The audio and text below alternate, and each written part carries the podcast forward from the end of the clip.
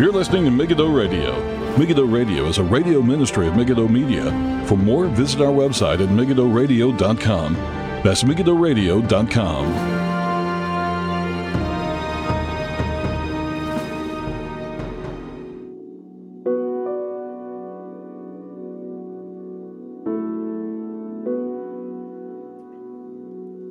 Welcome, everybody. This is Paul Flynn with Megiddo Radio for Wednesday, the 24th of August, 2022. That's right, we're going to do another show again today.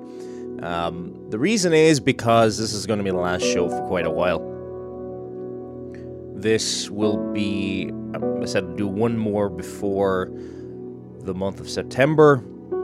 Um, from next month on, I'm going to be doing, I'm going to be auditing a, class in uh, the college I just finished in, in which is our denominational um, seminary, uh, Bible college. Anyway, so we're going to be doing Hebrew for the month, and I'm really not going to have the energy for programs and other things like that. So the programs really have to be the thing that go, and um, because I'm still going to be, I'll still be preaching at the weekend and things like that. So um, yeah, looking forward to that. Uh, be it's um good opportunity to go back over a lot of Hebrew uh, that I did during the the college term, and I find I don't know if you've ever any of you listening you've ever done Greek or Hebrew, but it's uh, usually the, the the vocab goes a lot in goes in a lot more easily the the second or third time around, and uh, looking forward to getting back into that. Anyway, so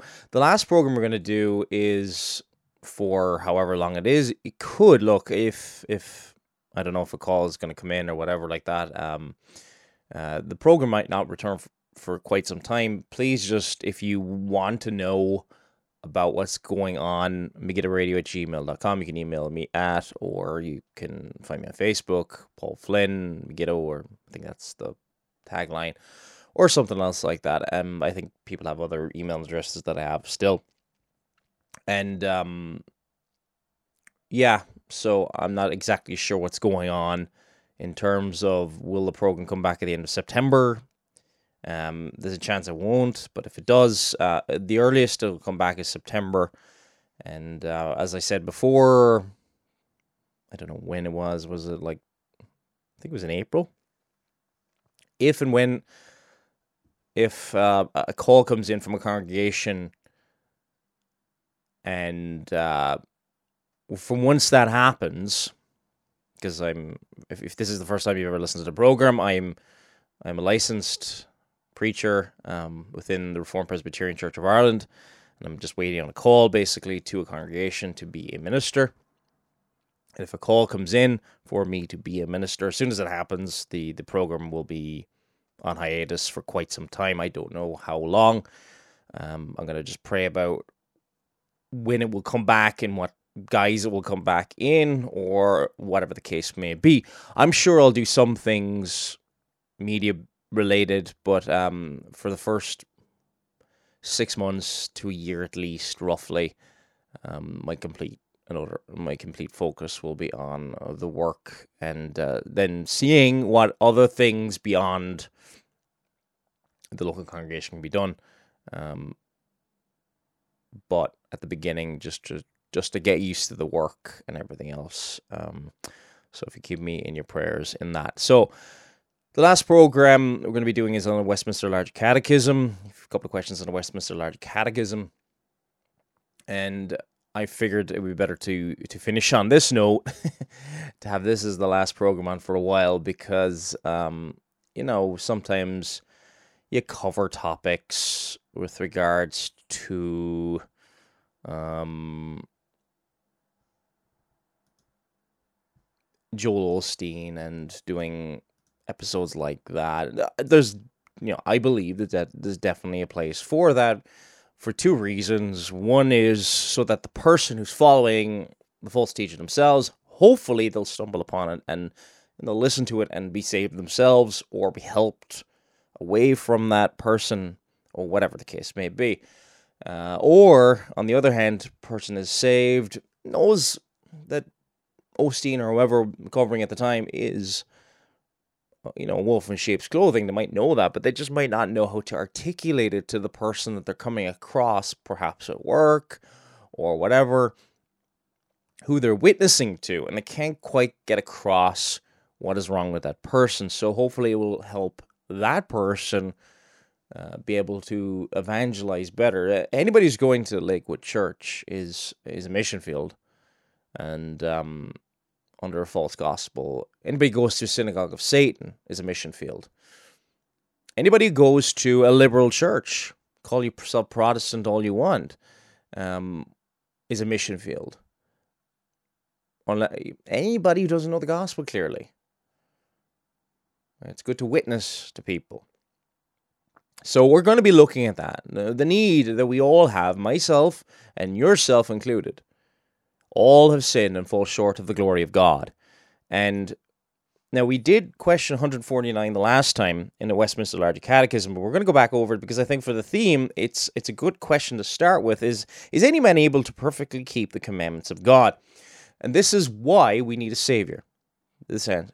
It says in question 149, no man is able either of himself or by any receipt.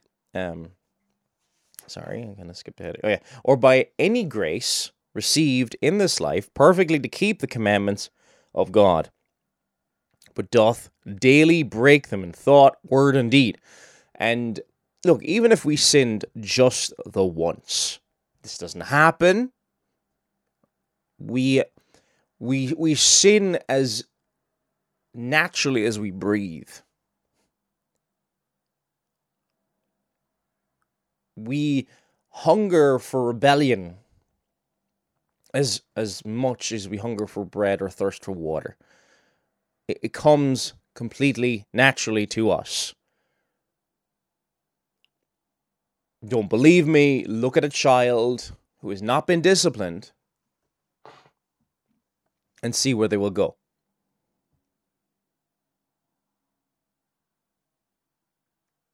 Actually, if you spoil a child, give them everything they want and everything you know you think you think you're blessing them but give them everything they want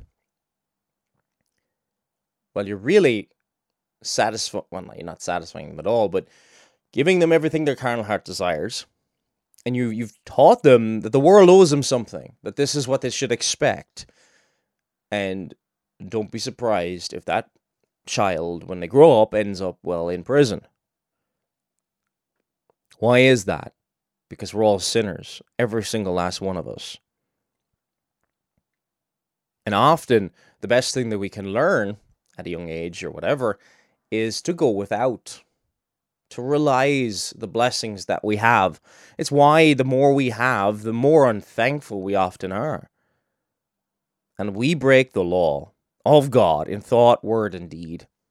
Now, but even if we did sin just the one time,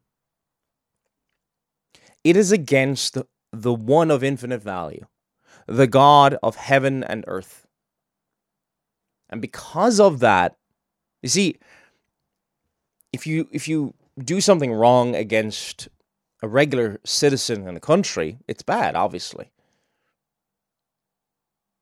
But if you fight against the king, the ruler of the nation, to supplant him, that's what sin is to supplant him, you're a traitor. And what is the penalty, at least in history at least, for treason? The death penalty. Now, our sin is so egregious, even if it was just one time, is against the God of heaven and earth. And that's what is so serious about sin. And that's why it is for all eternity. There's no way of paying back the sin debt that is owed by us in our rebellion. All have sinned and fall short of the glory of God, regardless of whether you're growing up in a Christian home or not. See, it's far more likely and far more of a temptation to become self righteous if you grew up in a Christian home. I mean, a home where grace is talked about, hell is talked about. Um, you know, you, you say, well, you just trust in Jesus, And you can almost get a sense of annoyance with the world out there and and you think you almost start to think you're better than everybody. But none of us are. We are mere spiritual beggars in recipient in who have received something we do not deserve. All have sinned, fall short of the glo- glory of God. All have rebelled against the King of Kings and the Lord of Lords, the one of infinite value. All deserve hell. Deserve hell. Me included. You deserve hell. Because of this breaking of the law, that's what we deserve. It is if it's because of our works, our supposed righteousnesses, then it will bring on the wrath of God, the displeasure of God. He cannot take pleasure in you apart from Christ.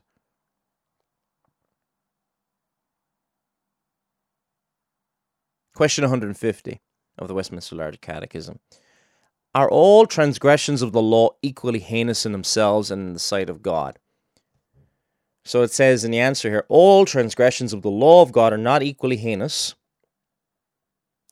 but some sins in themselves, and by reason of several aggregation, aggravations, apologies, a bit of a head cold today, so I'm not pronouncing things very well today, are some are more heinous in the sight of God than others.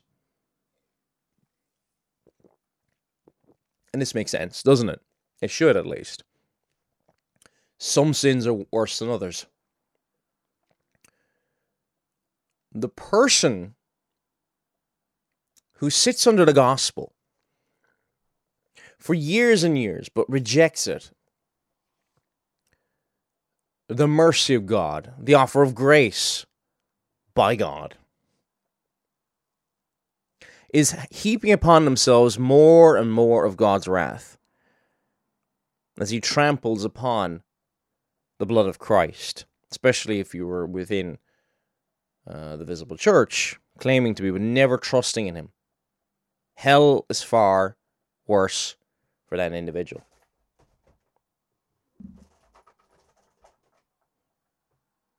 And because of that, by reason of several aggravations, and one of the examples I can give you is here in the gospel over and over and over again. That's why the the judgment is so severe on on those who covenant break. Those who have had the blessings of hearing the truth having the law having the gospel and rejecting it and if that's you if that's been your past do not play with fire my friend do not play with fire. Several allegations. Makes it worse, and it it is hell, and the wrath of God has just become that much more fearful. You see, God is a consuming fire. He is a consuming fire. Question 151. What is a consuming fire for anybody outside of Christ? Question 151 What are those aggravations that make some sins more heinous than others? Answer Sins receive their aggregations, number one, from the persons offending, if they be of riper age, greater experience or grace, eminent for profession, gifts, place, office, guides to others and whose uh, example is likely to be followed by others. Now, if you're wondering as we go through this, where are where's the Bible verses for this? Well, there are Bible verses with this. I'm not going to go through them all because we, we couldn't really get through it all in in in uh, in time. But if you Google this, you don't even have to buy a copy of the Westminster Larger Catechism. Um, Westminster Larger Catechism, and you can, we're down question 151 right now. You can get them on a lot of websites and things like that. However, a copy of the Westminster Larger Catechism, I bought, I bought one for 199 for my children. a few weeks ago. So they're not expensive. Uh, Banner, I think it's Banner of Truth, do a paperback copy of it. You can also get a shorter catechism paperback copy, a nice little small one uh, to carry around with you to read. And um, and I'm pretty sure it's just like the one in front of me here, which is published by Free Presbyterian uh, publications. I think that's that's that would, that would be the Free Presbyterians in, in Scotland. I think it's the Free Presbyterians anyway. Their pub their uh, edition of this, yeah, Free Pre- Free Presbyterian publications. This is the Scottish one, not to be not to be um, mistaken for the ones in Ulster in Northern Ireland or the ones in North America. They're not they're not a sister denomination of them. Um, so you can buy a pretty cheap copy of this to read uh, and carry around with you. And there's there's scripture verses at the bottom of of all of these as well. I will reference a few here and there, but um, there are scripture proofs for these. But sins receive their aggravations from the person offending, and it, it kind of just depends on the person offending. For example, the, the scripture reference here is let's go down here to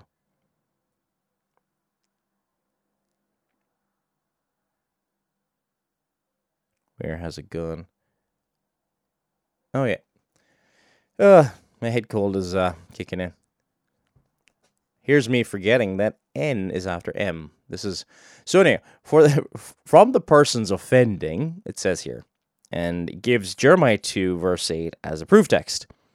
The priests said not, Where is the Lord? And they that handle law knew me not. The pastors also transgressed against me, and the prophets prophesied by Baal, and walked after their that do not profit. Now, the whole point in that verse is the priests, who part of their job in the Old Testament was to teach the law. They were to be teachers of the law and also the pastors and others, they were to know the law of God, the more responsibilities. The role you're in. If you sin in the role of a preacher, the role of an elder in a church, the role of a deacon in a church, there's far greater responsibility. Uh, the role of a minister of God in the state. Someone who is a ruler and a minister of God, they are under greater condemnation. Their sins. More is expected of them. Because of the office and everything else that they're in. So if they it's not that they're treated like everybody else because more is expected of them and it's a more egregious sin because of the because of their office if they be of riper age again age they're they're expected to know more. If you're a young person, for example, right, you've got two children in front of you, and the same offense is done by both. Imagine, I don't know, one of them takes ketchup bottle and paints the wall or something with it as a two year old and seven year old, they both do it. Um, the seven year old is going to be in real trouble because they really should know better. The two year old, not that they won't be in trouble, they should know, but not to the same degree. Well, this is this is common sense, really, isn't it? We don't or we shouldn't expect the same type of behavior from a two year old or a one year old or an 18 month old as we should expect from a seven year old. And the more you get older, the more that should be expected of you. Now, our society today doesn't expect anything from people as they grow up older. Our society today still p- treats people like children.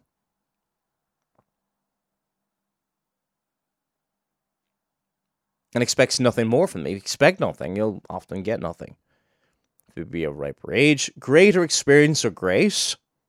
Again, same kind of idea. If you've been given more, more is expected. Eminent of profession, gifts, place, office. Gifts are important too. If you have, you know, some people understand maybe, for example, intellectual gifts and understand a bit more than others.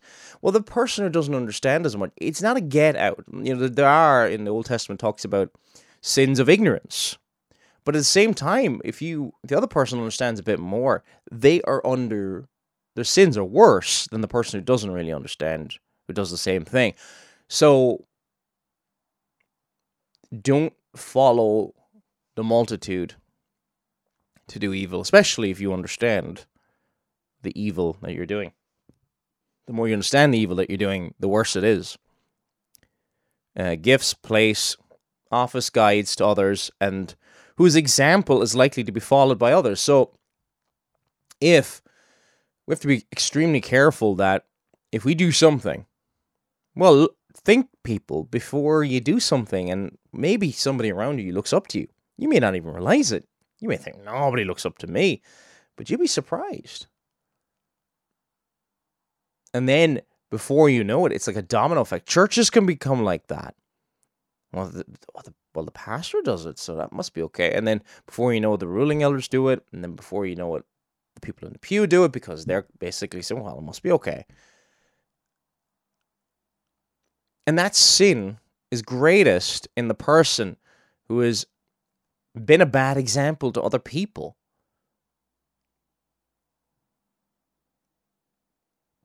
Then the same question, question 151. The second point. So the first point is from the person's of- offending. The second one is from the parties offended. And we think of the greatest party offended in sin is, is God. That's the most serious sin. Against thee, the only have I sinned and done this evil in thy sight. Was it Psalm 51? I think it's verse 4. If immediately against it says God, his attributes, and worship. Remember, people, uh, worship is important. We offer the worship that God has commanded, not according to Nadab and Abihu or Cain, who offered up not as according to the pattern laid out by God, but according to their own desires, according to their own heart. Against Christ, it says, and again, and His grace, the Holy Spirit, His witness and workings against superiors, men of eminency. Again, it, it's more serious to sin against a ruler than it is someone else, somebody in position, and such as we stand, especially related, engaged unto, against any of the saints, particularly weak brethren, the souls of them or any other, the common good of all or many. So it just so it can d- to do with how much knowledge you have in the first one, but also to the person who it's against. Is it against the person in authority? We've got to be careful.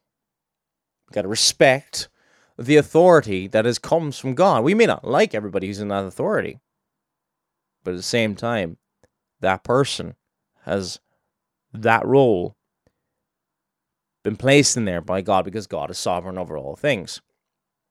Number three, the third point. So the person's offended, the second one. And then the third one, from the nature and quality of the offense. It says, question 151 If it be against express letter of the law, break many commandments contained in it, many sins, if not only conceived in the heart, but break forth in words and actions, scandalize others, and admit of no reparation, if against means, mercies, judgments, light of nature, conviction of conscience, public or private ad- admonition, censors of the church, let's do with church discipline, Civil punishments are prayers, purposes, promises, vows, covenants. Covenants are important. Covenants are included in this. If you've sworn a covenant and, and you break it, it makes greater guilt upon you. And engagements of God or men. If done deliberately, willfully, presumptuously, impudently, boastingly, maliciously, frequently, obstinately, with delight, continuance, or relapsing after repentance or repentance, sorry. So with that, if you've got any of those qualities, the sin is worse. Now, it's not to say that there's one good sin and then other sins are bad. All sin is evil before God and brings on the wrath of God. But we can't get into this thing because, yes, we should be humble in the face of, you know, the LGBT movement and we want to reach out to them for the gospel and all of sin and fall short of the glory of God. And then just make out that homosexuality or all these things that deny the light of nature and other things like that are just, well, they're just like any other sins and they're just like a child talking back to their parents or something like that. Not at all. And it's utter nonsense. I know why people do it, but it, it's utter nonsense. These are serious sins.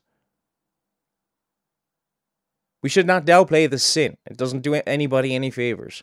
However, at the same time, all have sinned. None of us have an unblemished record.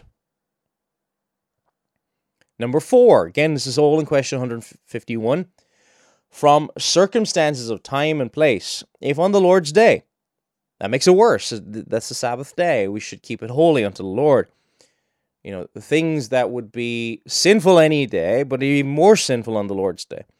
Or other times of divine worship, or immediately before or after these, or other helps to prevent or remedy such miscarriages, if in public or in the presence of others who are thereby likely to be provoked or defiled.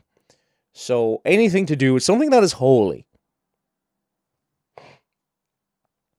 We should be, as it says, I'm just going to turn to the scriptures here Ecclesiastes 5. If you think about worship, coming to church on the Lord's Day, we shouldn't be casual in our worship. We shouldn't be just goofing around. We should have a serious heart to know God and prepare our hearts to do so. Ecclesiastes 5, verses 1 and 2 Walk prudently when you go to the house of God, and draw near to hear, rather than to give the sacrifice of fools, for they do not know that they do evil. Do not be rash with your mouth, and let not your heart utter anything hastily before God. For God is in heaven, and you on earth. Therefore, let your words be few. Verse 3 says as well For a dream comes through much activity, and a fool's voice is known by his many words. So, the place or circumstance of the sin can make it more egregious. The Sabbath day is a day to be at church, not at home. It is a grievous sin to neglect the means of grace that God has ordained. Be at church. If you're a member of a church, you have promised basically to follow the to follow and submit to the to the, the elders in that church and things like that. You need to be at church. You need to be at church morning and evening if you if you have an evening service. And if you don't have an evening service, I'm trying to attend somewhere else that does. That they have those bookends at the beginning and the end of the Sabbath day. To make it easier, if you could put it like that, to keep the Sabbath day. That our minds can wander, I find, through experience, that if we don't have an evening service, Sabbath day religion can really suffer without an evening service or at least some form of fellowship that takes place, a worship that takes place at the end of the Sabbath day. Question 152 What doth every sin deserve at the hands of God? And we've kind of already discussed this already. Question the answer is here every sin, even the least, being against the sovereignty, goodness, and holiness of God against his righteous law deserveth his wrath and curse, both in this life and that which is to come, and cannot be expiated but by the blood of Christ. Nothing else can deal with our sin but the death, the blood of Jesus Christ. Nothing else. Imagine what he has done for us, those who are in Christ Jesus. The infinite God takes upon himself the form of a servant, comes into this sin cursed world and dies for us. Not only he lives for us, the King of glory, born in Bethlehem. He lives basically in a poor home. Lives in a carpenter's home. So why why bring that up? Well, every moment upon this earth for him was humiliation. He's exalted today, the Lord Jesus Christ, but leaving behind the glories of heaven. The word became flesh and dwelt amongst us. We we don't take that statement in John 1:14 and go wow as much as we ought to. We get so used to hearing it. The infinite God, the one who is pure light, pure glory, pure seeing, pure hearing, pure knowing.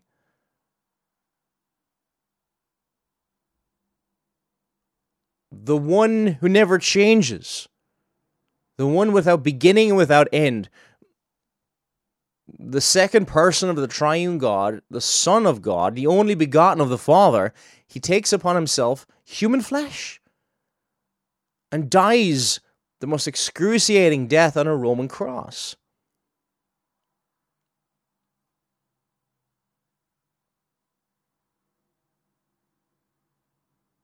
This man, this God who is true God, true man, all that he suffered. You see, the God who created heaven and earth, he cannot suffer. In the Confessions, they would talk about it a God without passions, parts. Passions in the sense of God cannot suffer. God cannot suffer loss. God lacks nothing in himself. God needs nothing from anyone else.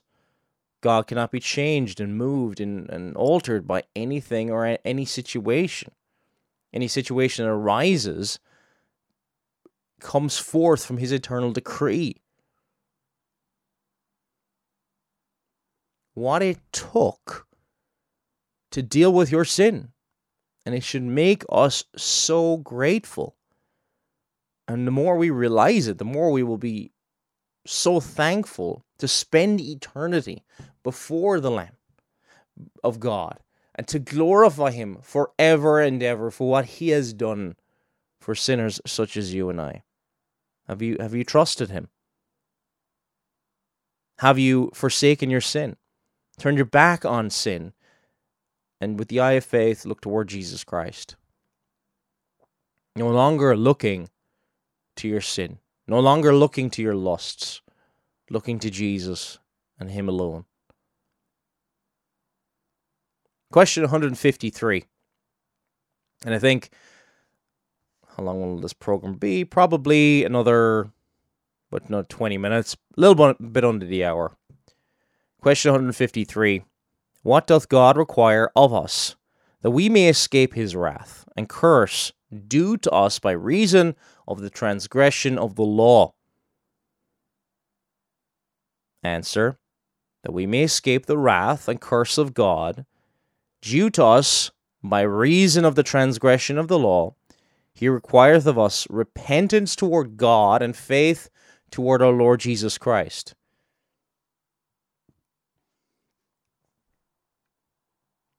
and the diligent use of the outward means thereby Christ communicates to us the benefits of his mediation. So, what is required was that we may escape his wrath and curse you, you thus by reason of the transgression of the law.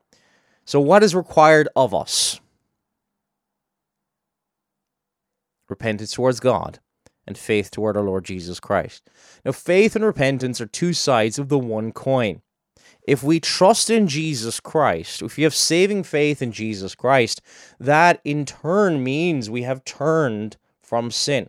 If we're still hugging sin in our in our bosom, if we're still clinging to sin, we have not really trusted in Jesus Christ. Jesus Christ, the King of glory, the Lord of righteousness, he is the complete opposite of sin. And so to to trust in him is to turn away from that sin. To love Christ is to hate sin. To rejoice in him and to cling to him means you have forsaken something else, what is opposite, what is absolutely wretched and vile, and that is sin.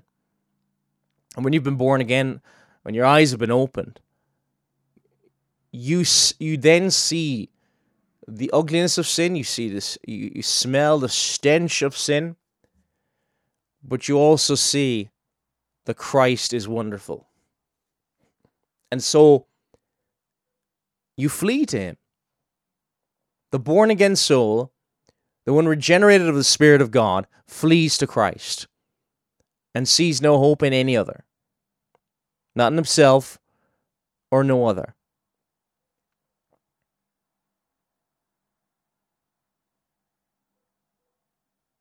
Now,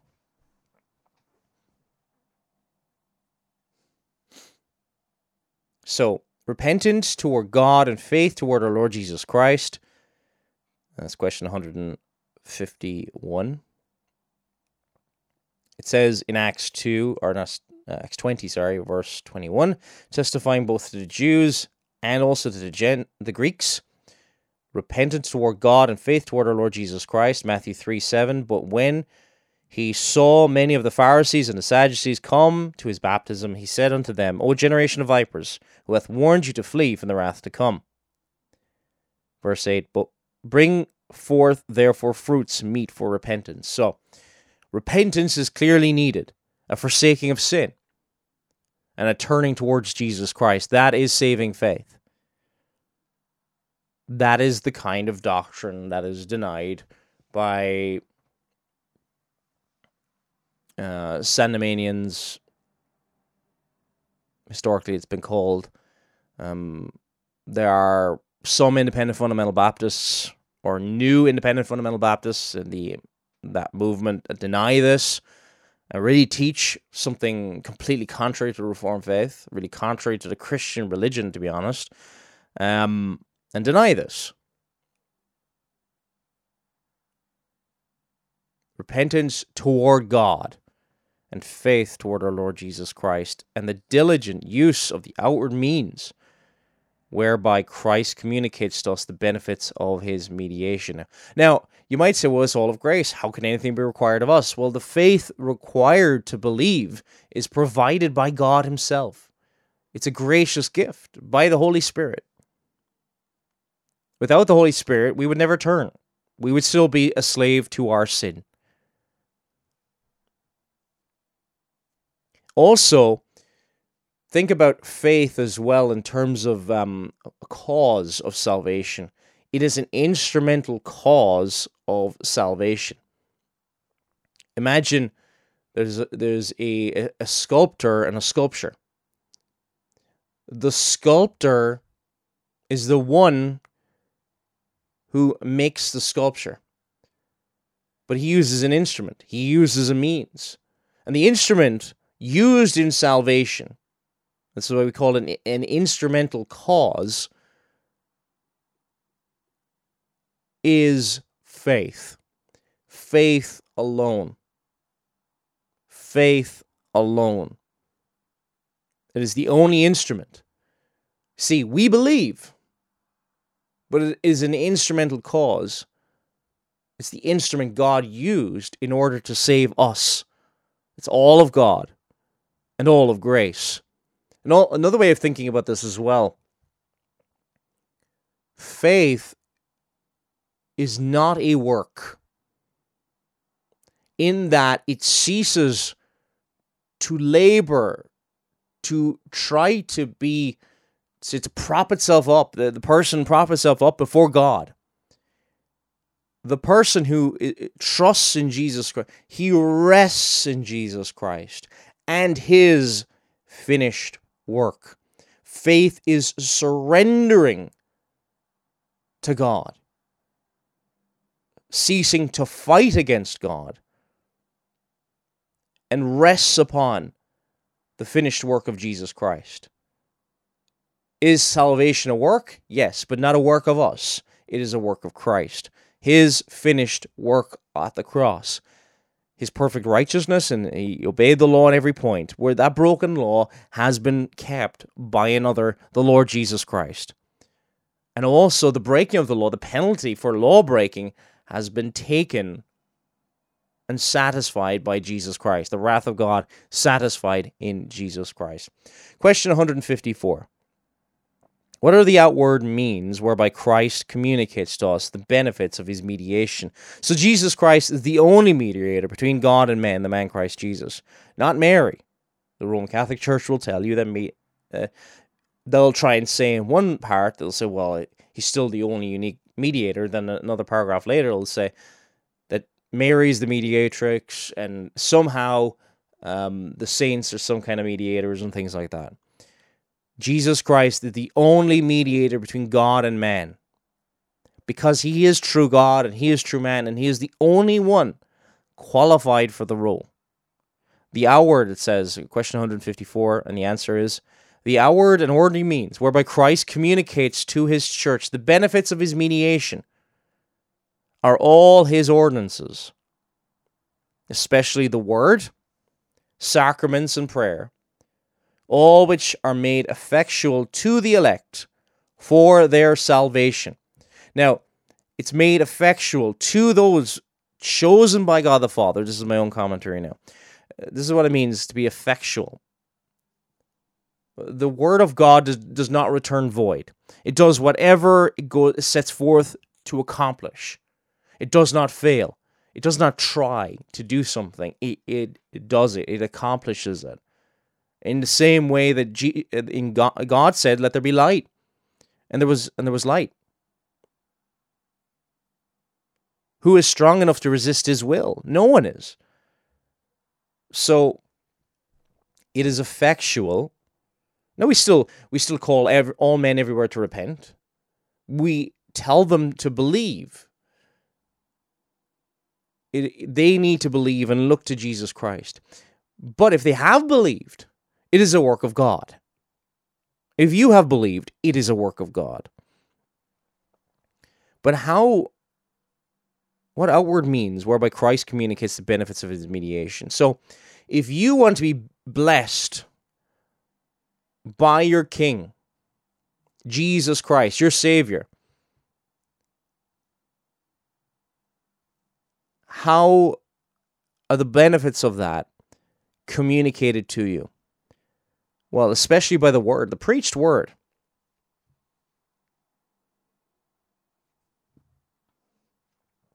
That's really what it's talking about here. The, the word, the, the sacraments and prayer, all of which are made effectual by the, the elect for their salvation. So the preached word.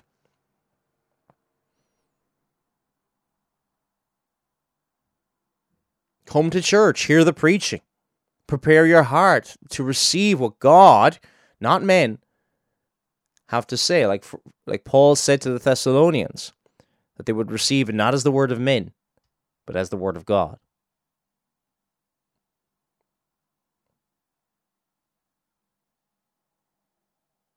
The word preached in such a way that it is consistent with what the scriptures say is the word of God. The sacraments are outward means of grace. Uh, baptism and the Lord's Supper. It is a means of grace, of blessing the people of God who receive the blessings by faith. Prayer as well. Prayer is, be at the prayer meeting. It is so important. And how many people, you know, say struggling it'll struggle this, that, and the other. If you're struggling in your walk, be at church more. It's not like it's not just a silver bullet, which will obviously have to be alone with the Lord more and things like that. But be a church more. Be a church at every opportunity you can possibly do. Now, it says here in question 155 How is the word made effectual to salvation? The Spirit of God, it says, maketh the reading, but especially the preaching of the word, an effectual means of enlightening, convincing, and humbling sinners, of driving them out of themselves and, and drawing them unto Christ, and of conforming them to his image, and subduing them to his will, of strengthening them against temptations and corruptions, of building them up in grace, and establishing their hearts in holiness and comfort through faith unto salvation. So, how is the word made effectual unto salvation? Basically, commenting on for that. But the reading, the spirit, it's the spirit and the word working together. It's very tr- Trinitarian. The spirit and the word. But especially the preaching of the word. An effectual means of enlightening. So it enlightens, it, it opens your eyes to things. It convinces, it helps you to see here's what you got to do and here's good food found in jesus christ and oh this is this is much better and uh, it humbles you makes you see that you're in need of repenting in this area and driving out of themselves and drawing them into christ so it should bring you closer to christ making you more like christ making you more submissive to his will Something's wrong if that is not happening in your walk. No, we are not perfect. But that is the general direction, should be the general direction of your life. Strengthening against temptations and corruptions. So, to face those corruptions, to face those temptations, drawing you away from Him and building them up. Preaching should build up, it shouldn't just tear down and lambast. It should build up, strengthen, and encourage, and establishing their hearts in holiness and comfort through faith unto salvation. You know, preaching a lot of the time will do one or the other. It, it, it, cheap comfort is not very comforting.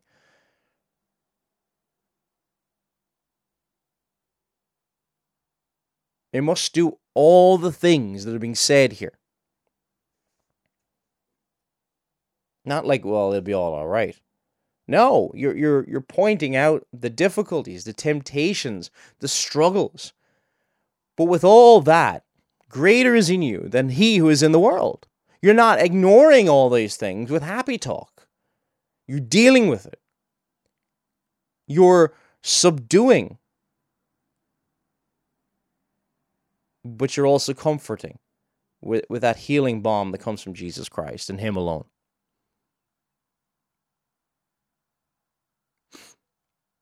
establishing their hearts in holiness and comfort through faith unto salvation. I'm just wondering how far to go with this.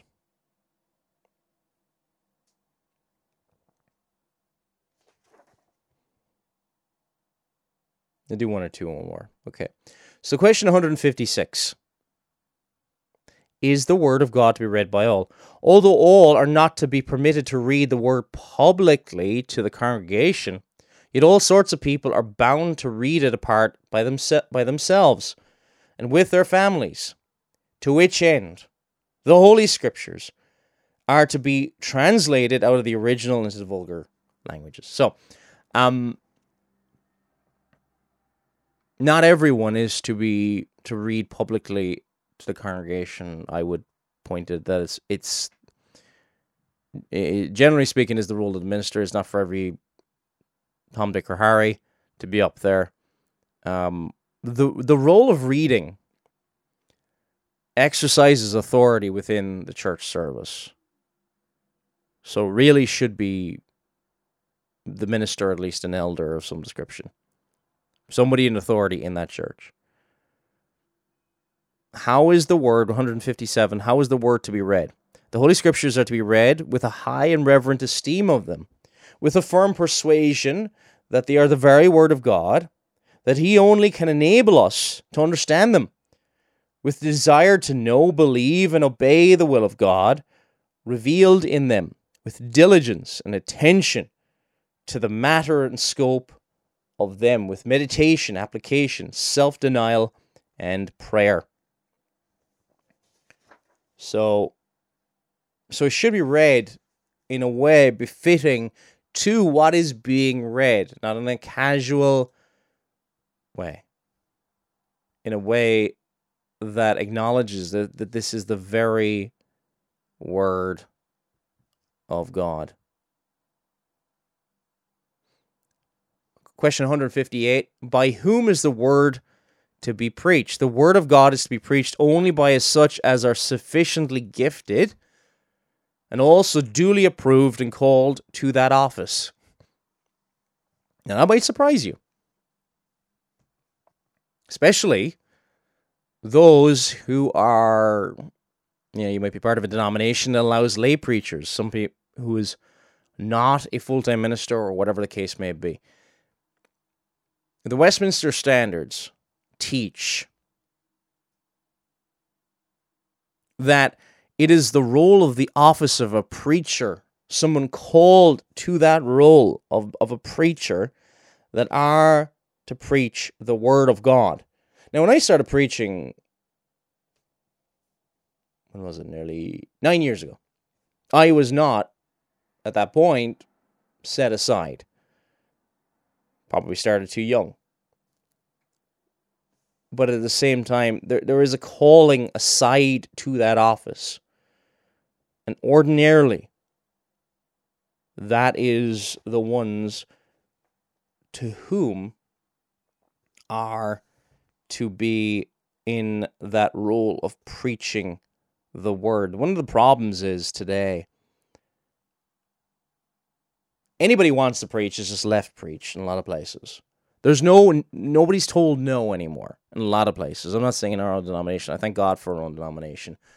Um, they are they are strict about rightly strict. I don't think like they're they're overly strict about it. They're not.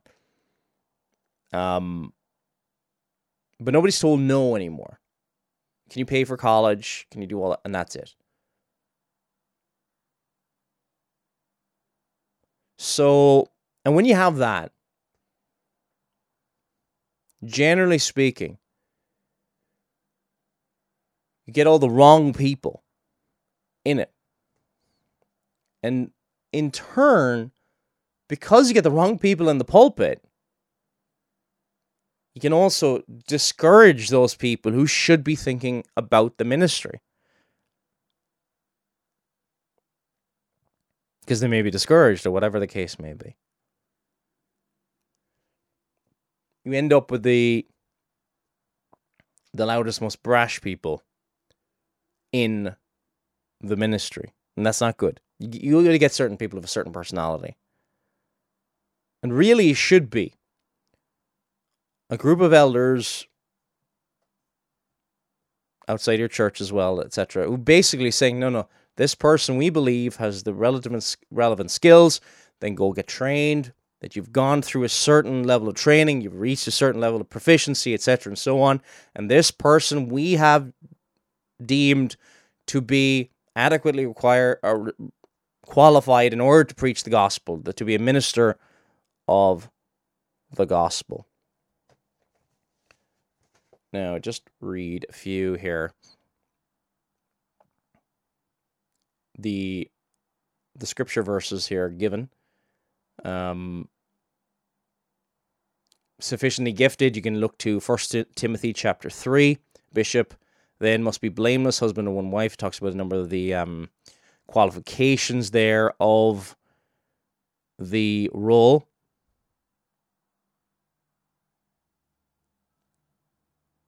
So that's First Timothy chapter three, especially the first few verses of it. Hosea five, uh, 4 verse 6 my people are destroyed for lack of knowledge because thou hast rejected knowledge i will also reject thee and thou shalt be no priest to me seeing that thou hast forgotten the law of thy God, and I will forget thy children. That's all to do with, again, sufficiently qualified. Again, uh, Malachi 2 7 for the, the priest's lips shall keep knowledge. 2 Corinthians 3 6, who also hath made us able ministers of the New Testament. Again, able ministers. There's a certain standard required of men who are to go into the ministry. It's not just because you want to do it. Not of the letter, but of the Spirit. So, who hath made us, it's the Spirit who makes us able ministers, not ourselves not ourselves. Uh, the, the, ministry is just too hard. Anybody, anyone who goes into the ministry is not called by the, by the Spirit of God and equipped by the Spirit of God will crumble and be a hireling. Somebody who does it for the the money.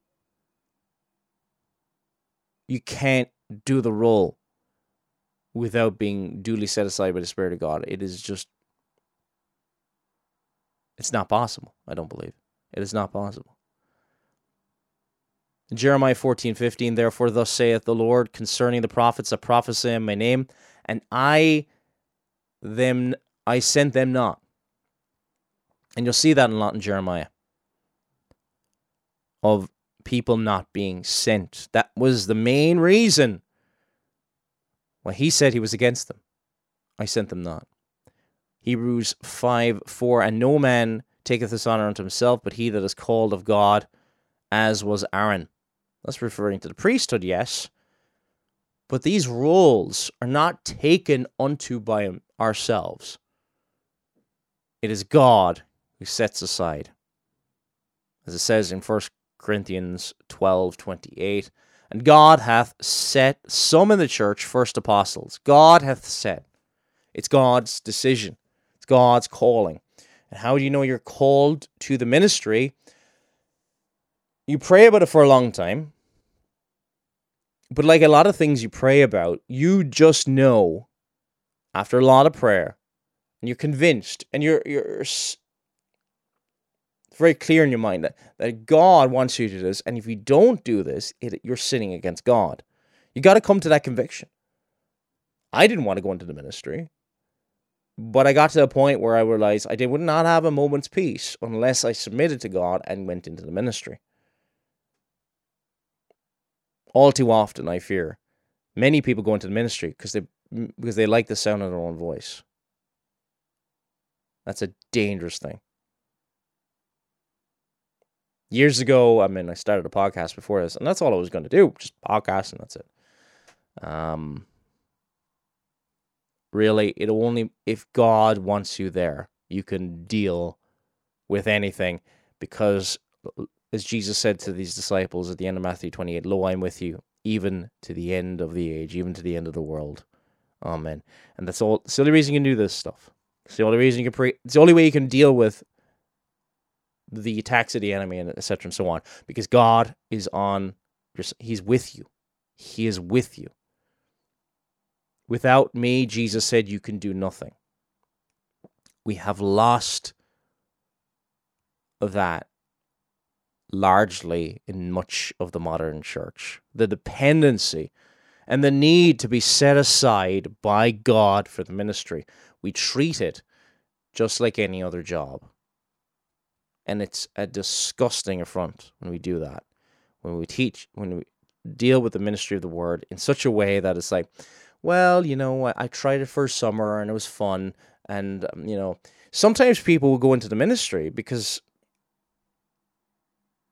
they quite prefer to study and read books rather than do another job. Just because you study and read books does not mean you're necessarily called into the ministry. So it's a serious thing. Talk to people about it if you're thinking about it. You must be one of the qualifications in First Timothy chapter 3 by the way. You must be a man. You must be a, a gifted man in that area. You must be able to teach. If you you know you could want it all you want, but if if, there's glaring red flags there that nobody understands what you're saying, nobody understands what you're teaching, um, and that that does not mean you have to get up in a pulpit, but just you know, sometimes you know people can know if somebody's very good at explaining something to someone else. Uh, and look, we're none of us are going to be perfect at the beginning. We learn, we get better as time goes on. You're not to be the finished product before you've gone into training or anything like that. But people, especially those in leadership, if you're called in the ministry, people will notice gifting in you, or at least they should. Question 159, last question I think we'll be looking at. Um,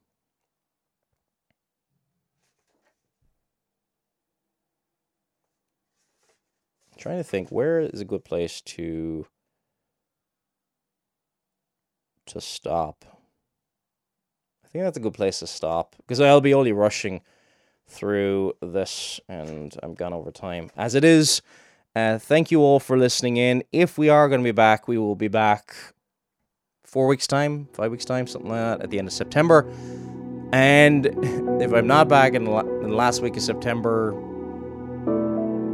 um, it might be a lot later than that. Check out the, the Facebook page. Megiddo Radio. We get a radio at gmail.com if you've got any, any questions. Thank you for all your support. Thank you for uh, your continued prayers, those praying for the program. Please pray for a call for myself and uh, that that will be sorted in the near future. It's been Paul Flynn, and may God bless you all.